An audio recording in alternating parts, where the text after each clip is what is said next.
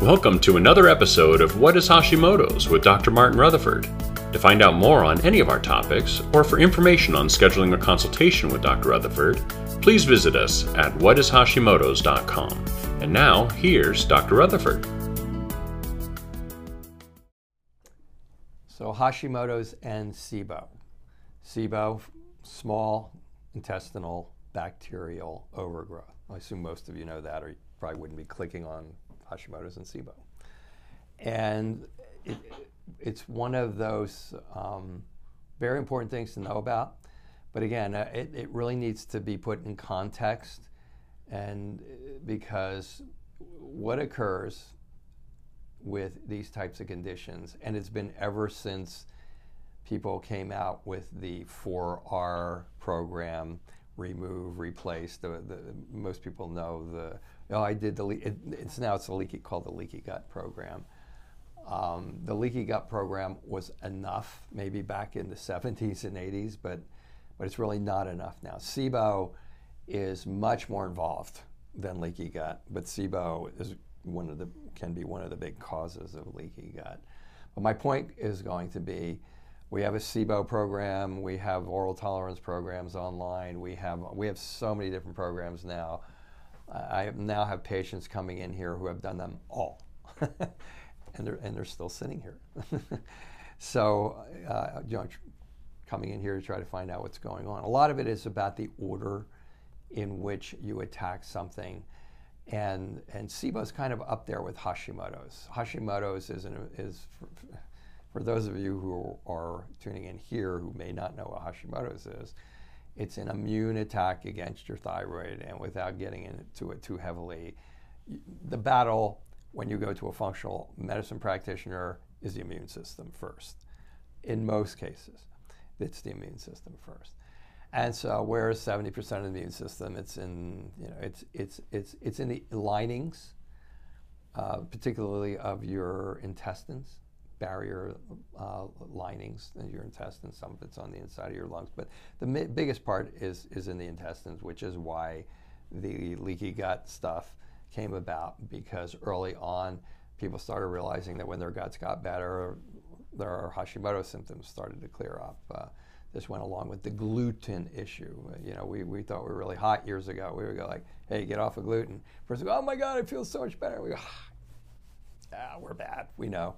now we know it's a lot more t- than it's a gluten uh, than just gluten, and that and that the person who gets off of gluten and feels wonderful uh, is is maybe 10% of the people walk in here, 5%, and that there was more to that.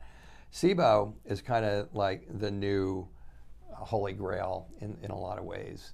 Uh, and, and there are a lot of programs on, online for it. And, and they're good. They're good programs, except SIBO is small intestinal bacterial overgrowth. So SIBO can be caused by thyroid problem.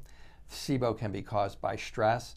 Stress responses paralyze your stomach and your intestines because when you're in fight flight, you, the, the, the, stress response stops you from having to move your bowels or urinate because you're in fight flight.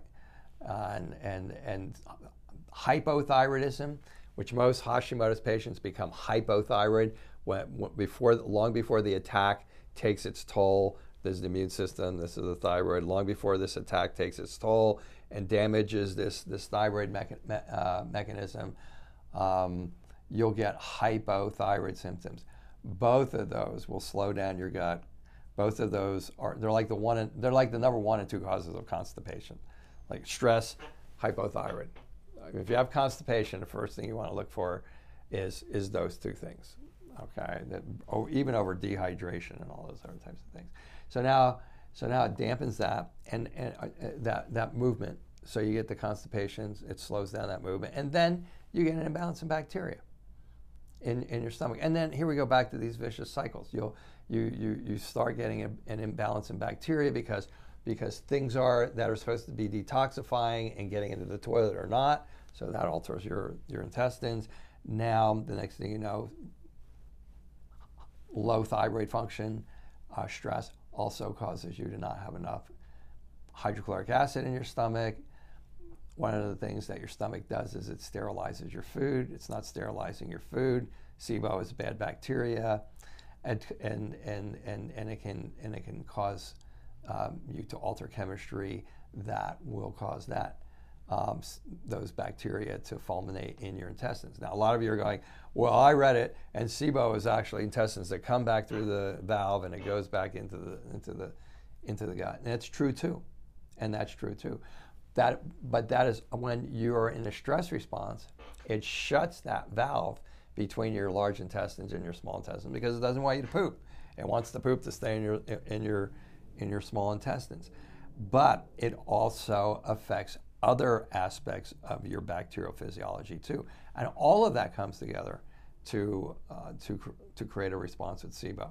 And, and, and so having said all that, SIBO is kind of like, when the person comes in, SIBO is like top of the list. It's like almost the top of the top of the top of the list that you want to take care of. Somebody comes in here, they have small intestinal bacterial overgrowth. It's almost like we just we just pull the brakes, everything stops until we take care of the small intestinal bacterial overgrowth. But when I'm having that come in here is people are like, well, I did that. I felt better for a while and it didn't work. So, I mean, I, I don't do that again. Well, we're going to do that again, but we're going to do it in the right order because, again, if you have issues with stress, if you have other things that are causing your stomach to not be able to work right, that are causing your stomach to not be able to sterilize food, many of these things will alter the valve function between the large intestine, the small intestine, large intestines, which will then cause the the the bacteria uh, to back up into the small intestines and give you small intestinal bacterial overgrowth. Those issues have to be addressed at the same time that you are addressing the small intestinal bacterial overgrowth. How do you know if you have small intestinal bacterial overgrowth? Gas and bloating. I, I mean, the number one thing is gas and bloating. Are there other things that cause gas and bloating? Yes. But a lot of times they're, they're occurring because of the SIBO. You can get gas and bloating because you don't have enough pancreatic enzymes. You can get gas and bloating because your gallbladder is not working properly. It's the timing of it. But if you have gas and bloating almost every time you eat, or after you take probiotics, or after you eat vegetables or starches or sugars, that's all I need to know because the SIBO test is it's not super accurate. If it tells you you have it, you have it. But if it tells you you don't have it, about 50% of the time you still do have it. So the best thing is like it's gas and bloating. It's like the, it is like a, it's it, a lot of people say it's the number one cause of constipation. I would say it's not because I think it's being caused by the thyroid and or the stress response in the first place. And then it's off to the races. You can get you can get constipation, you can get diarrhea. Second most common cause of irritable bowel syndrome after stress. so so they're kind of like so they're kind of like together. It can actually paralyze your enteric nervous system. Th- those of you who've heard about the second brain that's running your gut. So boom, here we go. We have constipation. It will cause your gallbladder to not work right. Boom. Next thing you know, you got floating stools. You're not, or you're not digesting your fats, and you're not digesting your fish oils, and you're burping them up, and you're getting itching because your gallbladder is not working right. And it can cause depression. It can cause weight gain. SIBO can cause weight gain, either directly or indirectly. By and all of this is affecting your immune response, which is affecting your Hashimoto's.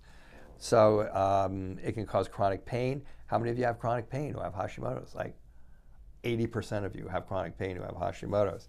It can cause prediabetes because these bad bacteria will cause your insulin to not work right.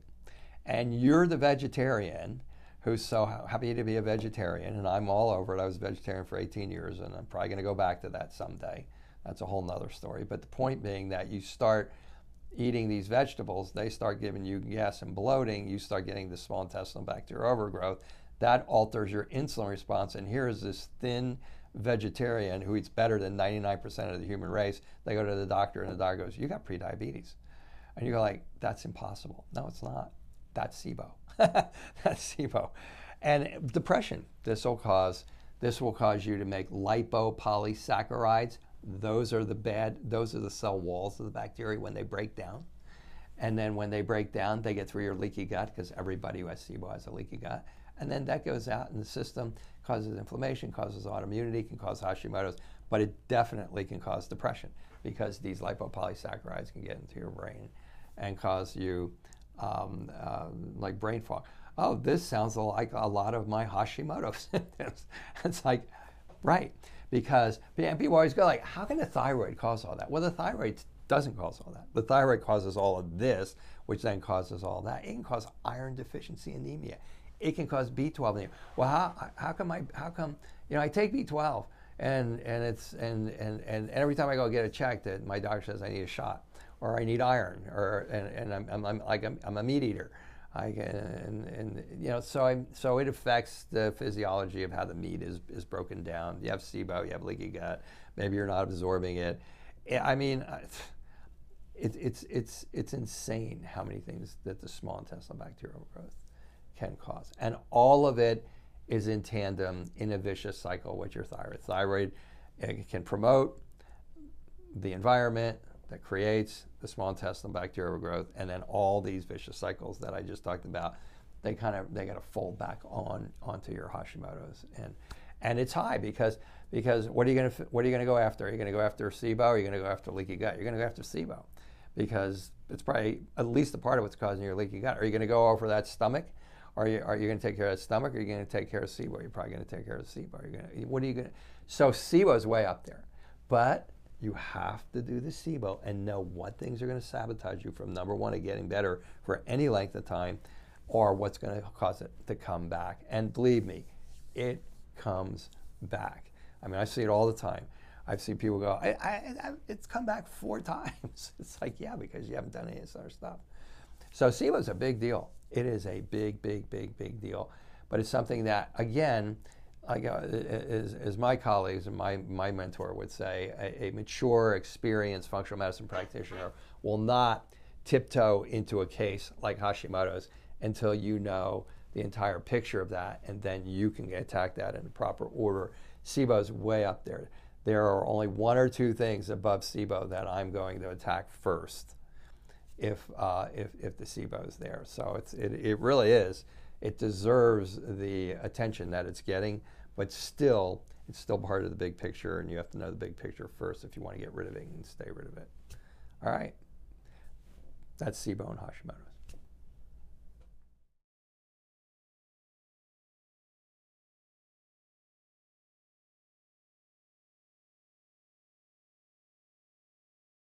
Thank you for joining us for another episode of What is Hashimoto's. To find out more on any of our topics, or for information on scheduling a consultation with Dr. Rutherford, please visit us at whatishashimotos.com.